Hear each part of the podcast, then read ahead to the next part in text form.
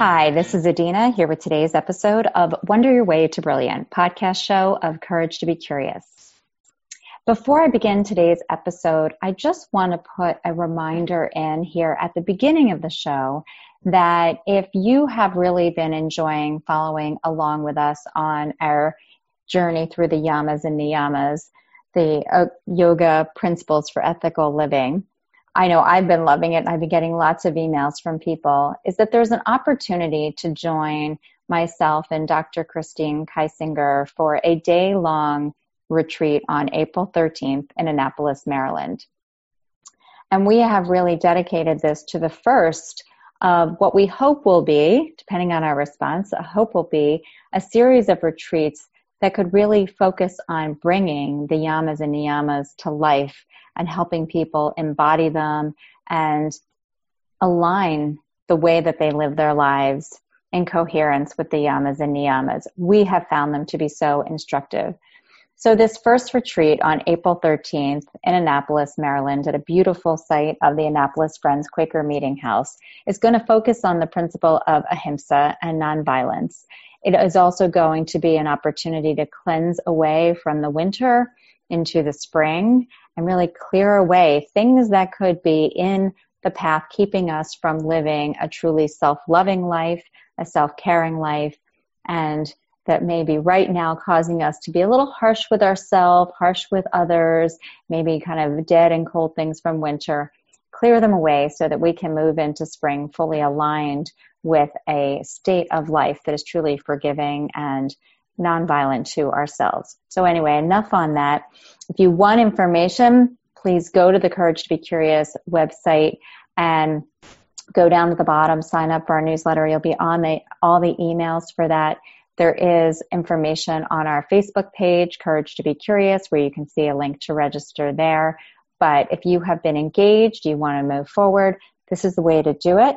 And if you want to introduce friends to this work that we're doing, to the yamas and niyamas, to the spiritual practices we're talking about, go ahead and invite friends along too. So that's enough of our preamble for today. We are in the month of March and we are talking all about the yama of satya or truthfulness. And last time we talked about truthfulness in terms of the things that we tell ourselves.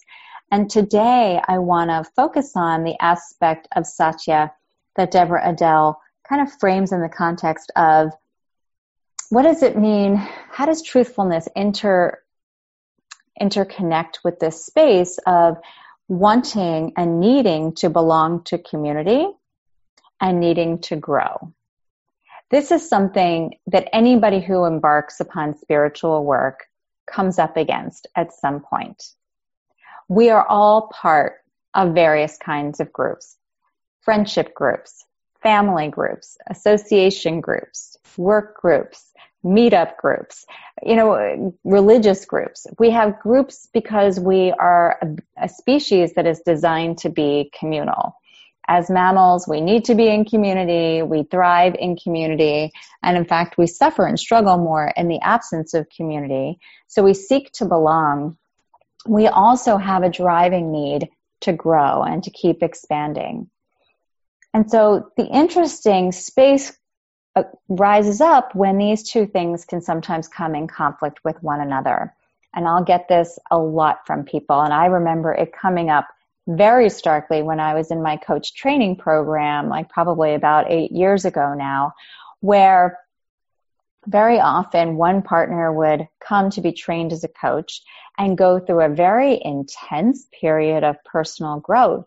And suddenly they would notice this tension arising sometimes with spouse partners at home, with friends, with people that they were around, where suddenly it's like, I don't know if I fit here anymore. Or suddenly people are saying things that irritate me. Or I don't know if this is where I belong anymore.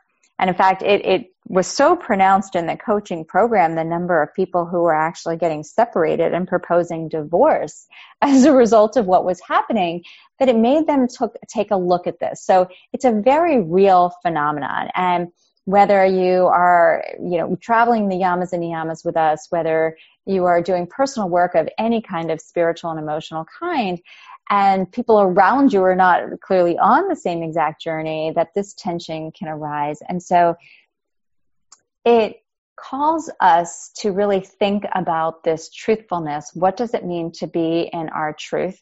And how do we navigate the truthfulness of our own experience, the truthfulness of our own growth with our sense and need to belong in places with others?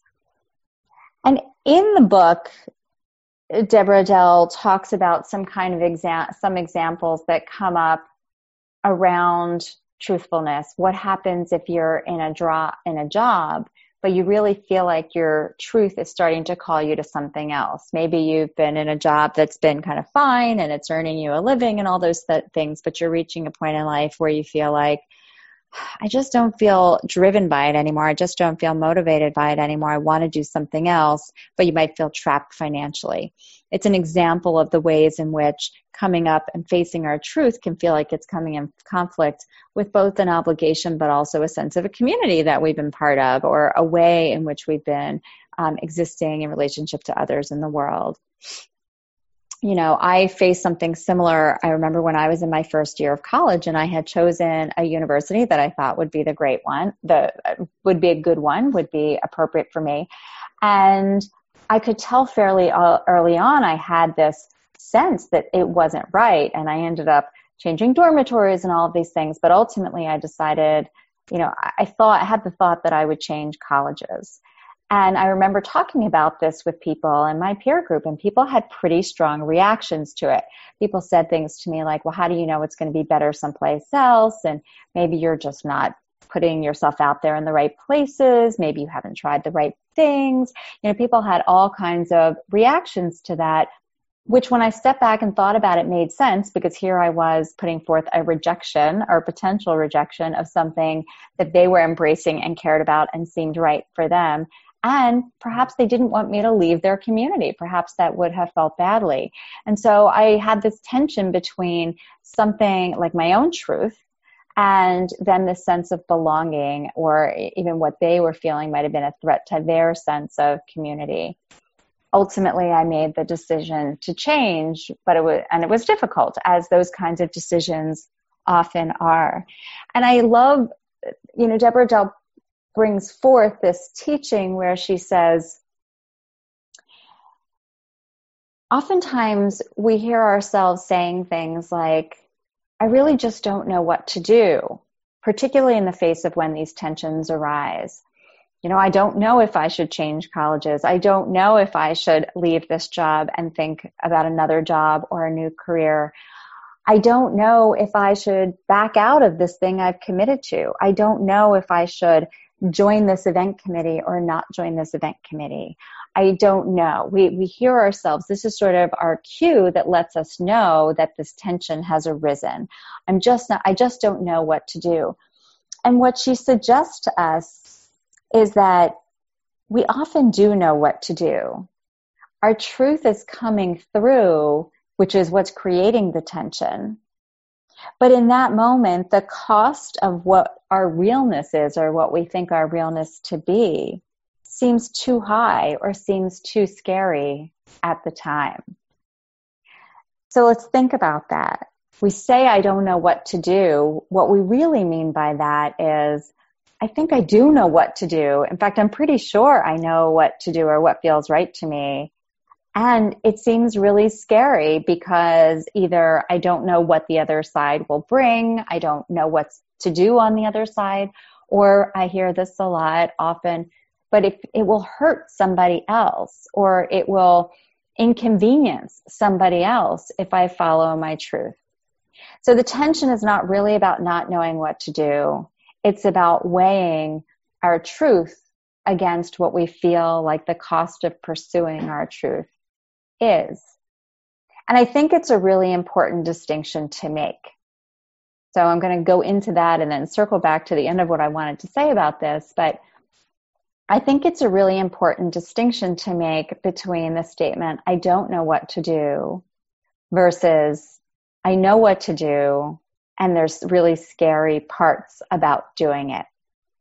one of the things that's important about that is when we keep telling ourselves, I don't know what to do, I don't know what to do, I don't know what to do, we keep re- repeating that kind of refrain in our heads, it actually leads us to the place where we begin to doubt our own knowing.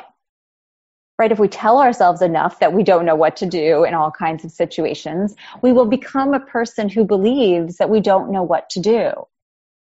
And having become that person many, you know, for a long period in my life, it felt really badly not to be able to trust in my knowing. And I lost trust in myself. So that doesn't feel like a really good thing to perpetuate through our language. The second thing is it gives us permission to hide. It gives us permission to hide from the challenge of having to find, reconcile between our truth and what we feel like are the costs of pursuing our truth at that time. Saying, I don't know, lets us off the hook. It's the easy way out. And it doesn't grow us and it doesn't make us stronger and it doesn't help us to become more discerning and it doesn't actually sort anything out. The only thing that it results in is typically spiraling and or spinning in places of anxiety. I think about how much time can be lost and drained and how much energy can be lost and drained spinning in circles with I don't know what to do. And so I'm going to make this invitation that the next time you're caught in one of these tensions, that instead of framing it as I don't know what to do, you frame it as I feel an inclination really strongly. And I realize that there can be costs on the other side of that. That there are things to consider on the other side, and I'm willing to take on reckoning with those considerations reckoning between my truthfulness and those considerations and seeing what makes sense in this moment. That's a whole different frame. It's a much more, I think, empowered frame. And dare I even say this, but as I've had to grow up and learn, a more mature frame to what's actually going on. One of the things, and this comes directly from Deborah Adele's book, says, truth rarely seems to ask the easier choice of us. And that's the truth. I was recently in a conversation with someone where we came up against something that actually made me feel really vulnerable. It hit on a deeply sensitive place for me. And I recognized it. I realized it and I said, wow, this is a place I have so much growing to do. And I'm in the discomfort of being face to face right now with a mm-hmm. place that I really need to grow, a really vulnerable space. And the other person said, I don't want you to be uncomfortable. And my response was, and my invitation to you is to really consider the importance of thinking this way, perhaps. My response was, it's okay for me to be uncomfortable. I appreciate the discomfort because on the other side of the discomfort is the place that I've grown, is something better, is something clearer. So I'm very happy to go toward the discomfort. I am very happy. I'm not going to enjoy it, but I'm to, I'm happy to do it because I have enough experience to know now that if I go toward the discomfort and I have the courage to go through the discomfort, that on the other side of it is something that's going to feel a whole lot more peaceful than what feels now. So that's my offering for today and the offering of truthfulness is let's embrace that truthfulness can be difficult. Let's embrace that truthfulness can give rise to tension. Let's give, let's recognize that truthfulness can ask us to reckon with difficult and important things, but to recognize that we have the capacity to do that. It is our birthright as sentient beings with a neocortex capable of this higher level emotional discernment, that it is our birthright that we have the capability to do it. That was a lot for today. Loved exploring the yamas and niyamas with you and continuing on our journey of, discra- of discussing Satya. I will continue this journey with you next week. And in the meantime, Keep wondering your way to brilliant.